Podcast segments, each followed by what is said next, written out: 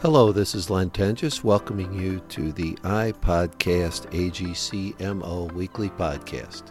In each episode, we'll feature information about a contractor, specialty contractor, supplier, contracting agency, owner, or legislative or regulatory issue pertinent to the construction industry in Missouri. We'll feature industry professionals and other construction industry representatives to help our listeners stay up to date with current and future trends in construction. So here we go. Welcome back to iPodcast AGCMO. Our guest today is Denise Hasty. Denise is the Vice President for Advocacy and Public Relations for AGC in Missouri. And our topic today is to talk about that elephant that people describe in a hundred million different ways, which is a political action committee. So, Denise, thanks for being here. Thanks for asking me. I think everybody has their own idea about what a political action committee or a PAC is or does. So, from your perspective, what is a PAC?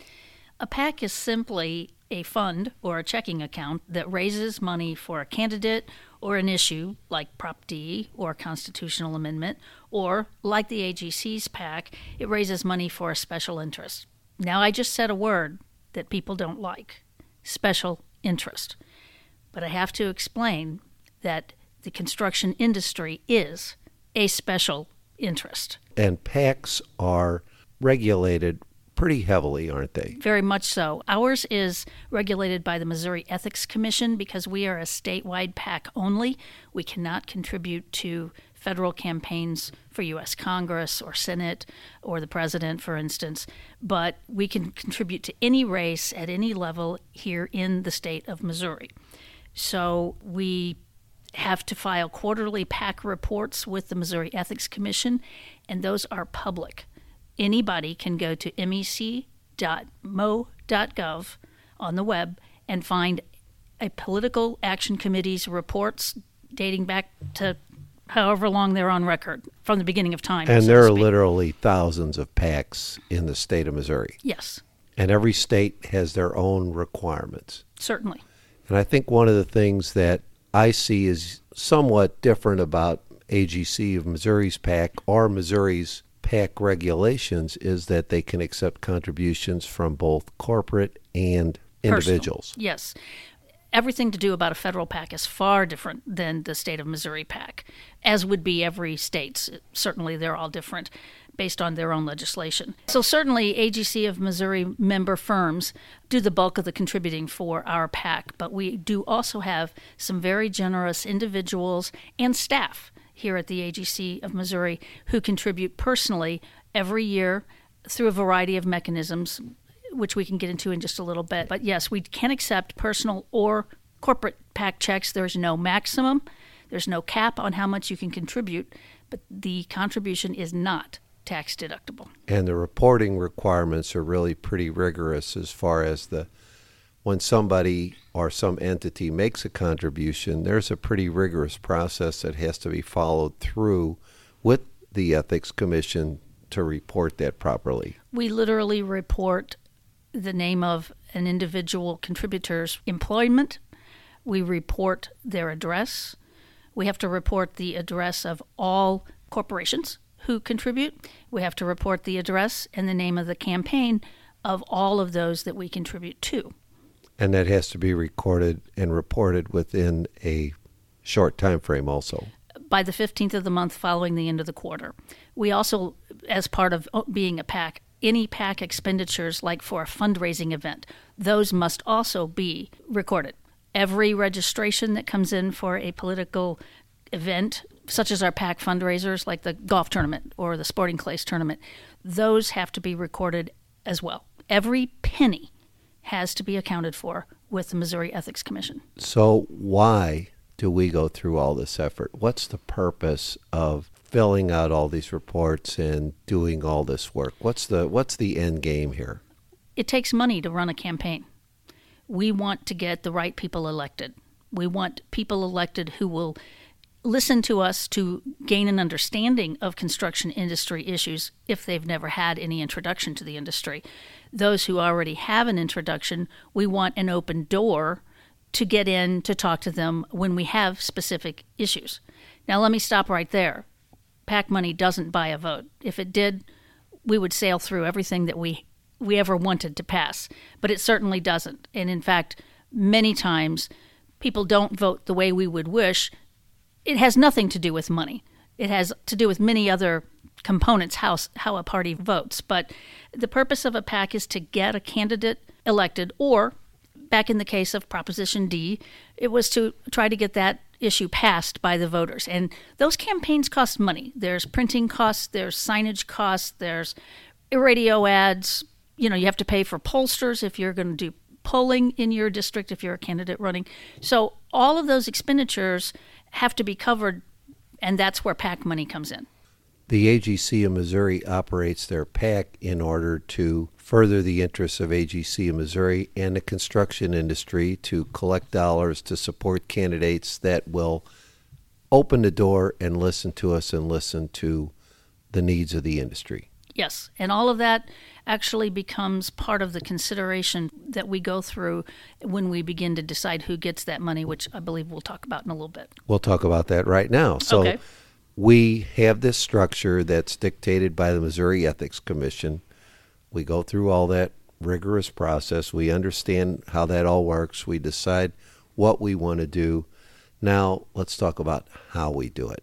So, obviously, like any business, you've got your revenue side, you've got your expense side. Let's talk about the revenue side. So, you've got this structure. How do you start to fill up the coffers of what goes into the top of the funnel?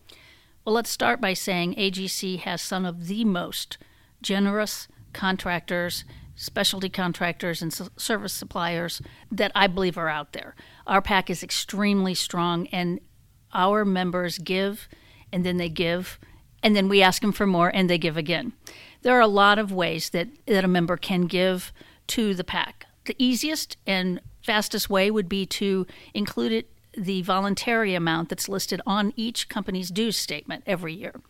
The amount differs depending upon whether you're a general contractor, a specialty contractor, or a s- supplier service provider member. Another methodology would be to be a member of the 2019 club. That one offers dividends back to the member because they get complimentary reservations to a variety of events that are supported by the club. But that club dues is the 2019. Every year the dues go up by a dollar to match the year. In the case of 2019, the PAC got $1,054 out of every one of the 38 different members in the club that we had. So the PAC netted almost $39,000. And there is no upper or lower limit on the amount that the PAC can receive from any company or individual. No. In fact, after I finish listing all these, then I'll say you can actually contribute in all of these methodologies there because there's no maximum. If there was a maximum, it'd be very difficult for us to, to keep track of who gave what via what method. Uh, we also have a variety of fundraisers. Everyone's aware we have the PAC auction. Each of the last two years, the auction itself has raised over $70,000 for the PAC, which is just huge. Tremendous.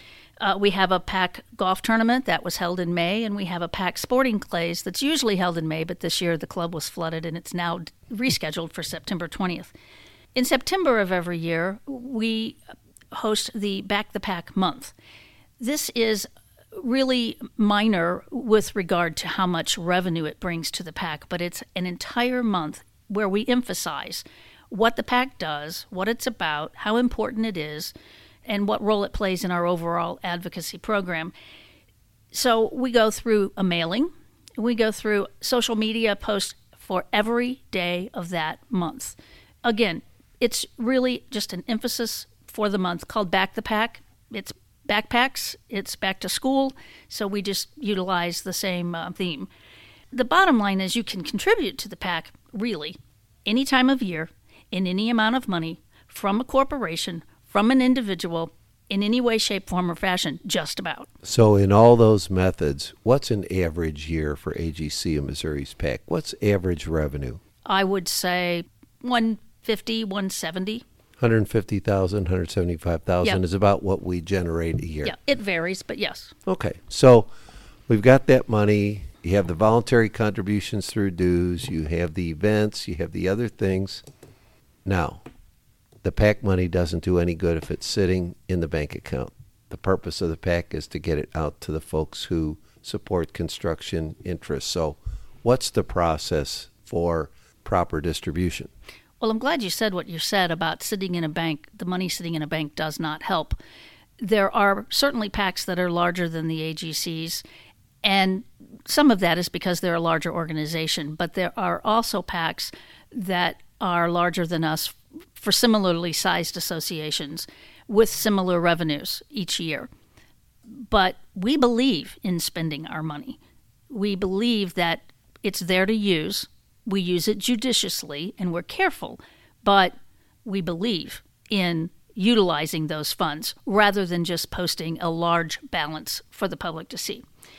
So, PAC expenses for an event are not, they don't go through what I call our PAC committee.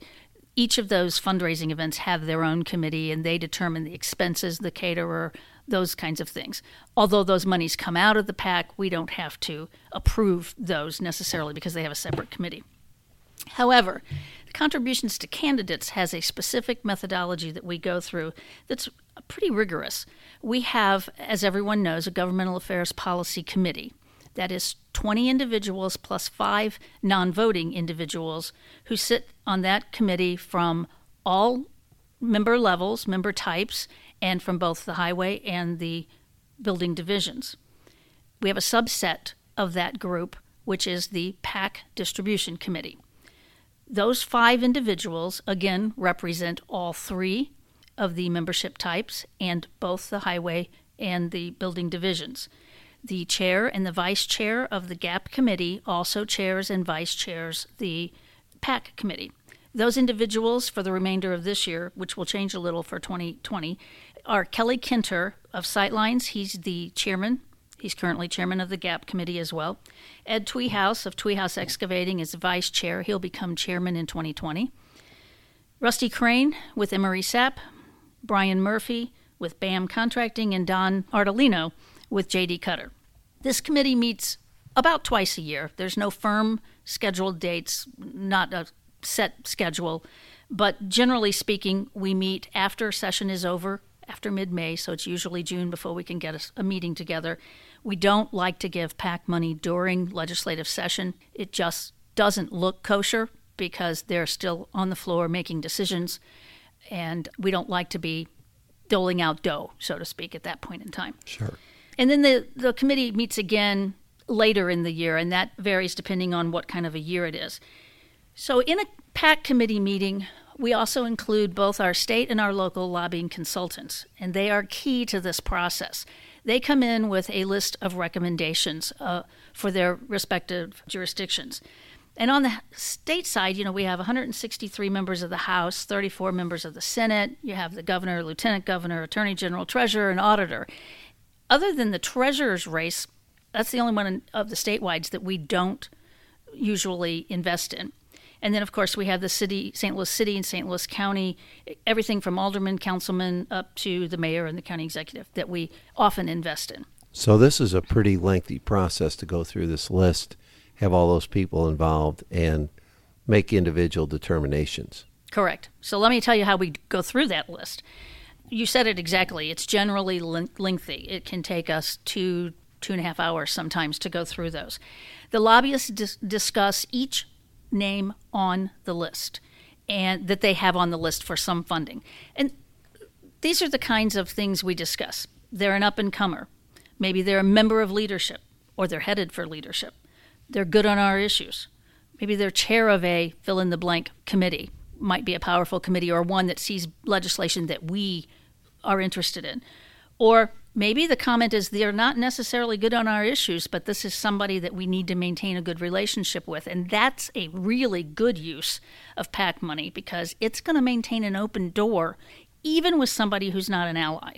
And then we also will say things in these meetings like, what is our relationship like? Is it strong with this person or does it need a little work? And sometimes it's not the money, it's that you have the money so you can call a meeting and you can sit down and meet with them and talk about So there's your a relationship. there's a lot of nuances involved in this dialogue. You've got to know the individual, you have to know the issues, you have to understand the whole big picture about whether somebody deserves our support or not. And this is where the consultant lobbyists can really help uh, because they have intel from all the other associations and entities that they also represent. They're in the hallways in the jurisdictional buildings all the time. So they hear the hubbub all the time. So they have intel that is intangible to some degree. And sometimes our members will have intel from the local side of things, from within their own district. And, and they'll say, Well, I've met with, or I ran into them at this event, and we had a long talk, and blah, blah, blah. And it would be something that the lobbyist would not have that perspective on. So that's the process for distributing the money. You've, Well, there's still one more thing that we look at. okay. It's not a litmus test, but we do look at how individuals have voted on specific pieces of legislation of interest to the AGC. Mechanics liens, transportation funding, Workforce. regulatory mm-hmm. things. Exactly. Again, it's not a litmus test, but it does play a role. And some of that is in determining whether we have a good relationship uh, based on, you know, conversations we've had, what their votes turned out to be, how good those conversations were, were they reasonable, were they unreasonable. There is a lot of time and effort and consideration given before candidates receive funds. And the same way that you report the revenue side, you also report the expense side. Am I correct? That is true. So anybody who contributes to the PAC or anybody anywhere can go on the Missouri Ethics Commission website and find out where the dollars went. Exactly. And the PAC committee isn't where this buck stops either. As a check and balance, that finalized list of recommendations for PAC contributions also then goes back to the full Governmental Affairs Policy Committee. And that voting group of 20 then gets the opportunity to ratify that. It's not very often that a decision changes at that level, but it has on an individual basis. Generally speaking, it does not. But there's intel amongst the 15 that sit there that don't sit in the PAC committee that you just don't know till you get there. So we are staring down the barrel of 2020 as an election year. Tell me what's ahead. Last week, the PAC committee met and they approved $69,900 worth of contributions to candidates. And the GAP committee has since ratified those recommendations. So those checks are in the process. We may have cut $70,000 worth of checks, but the AGC PAC is still very strong and the balance is still over $100,000. But as you said, 2020 is election, an election year and it's a big election year.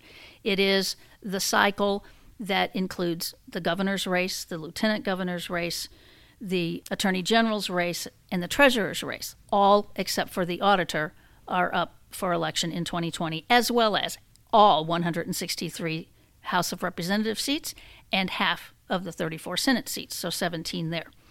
It is a year that we will spend quite a bit of money. In 2016, during the similar election, the AGC of Missouri spent $215,000 in that election cycle, and we had a 98% correct ratio. So to go back to the purpose of the PAC, the purpose of supporting our industry issues depends on the dollars that come in, depends on a distribution system that's well thought through, that supports candidates, and is ready and plans ahead for when elections are coming up and we have this turnover to support all of the policies and direction that the Governmental Affairs Policy Committee and the AGC Missouri Board of Directors has determined. That's all part of a overall strategy. Yes. With 2020 being a big year, we're going to be looking to our members for a lot of help. We have $100,000. We may spend a little more before this year is over.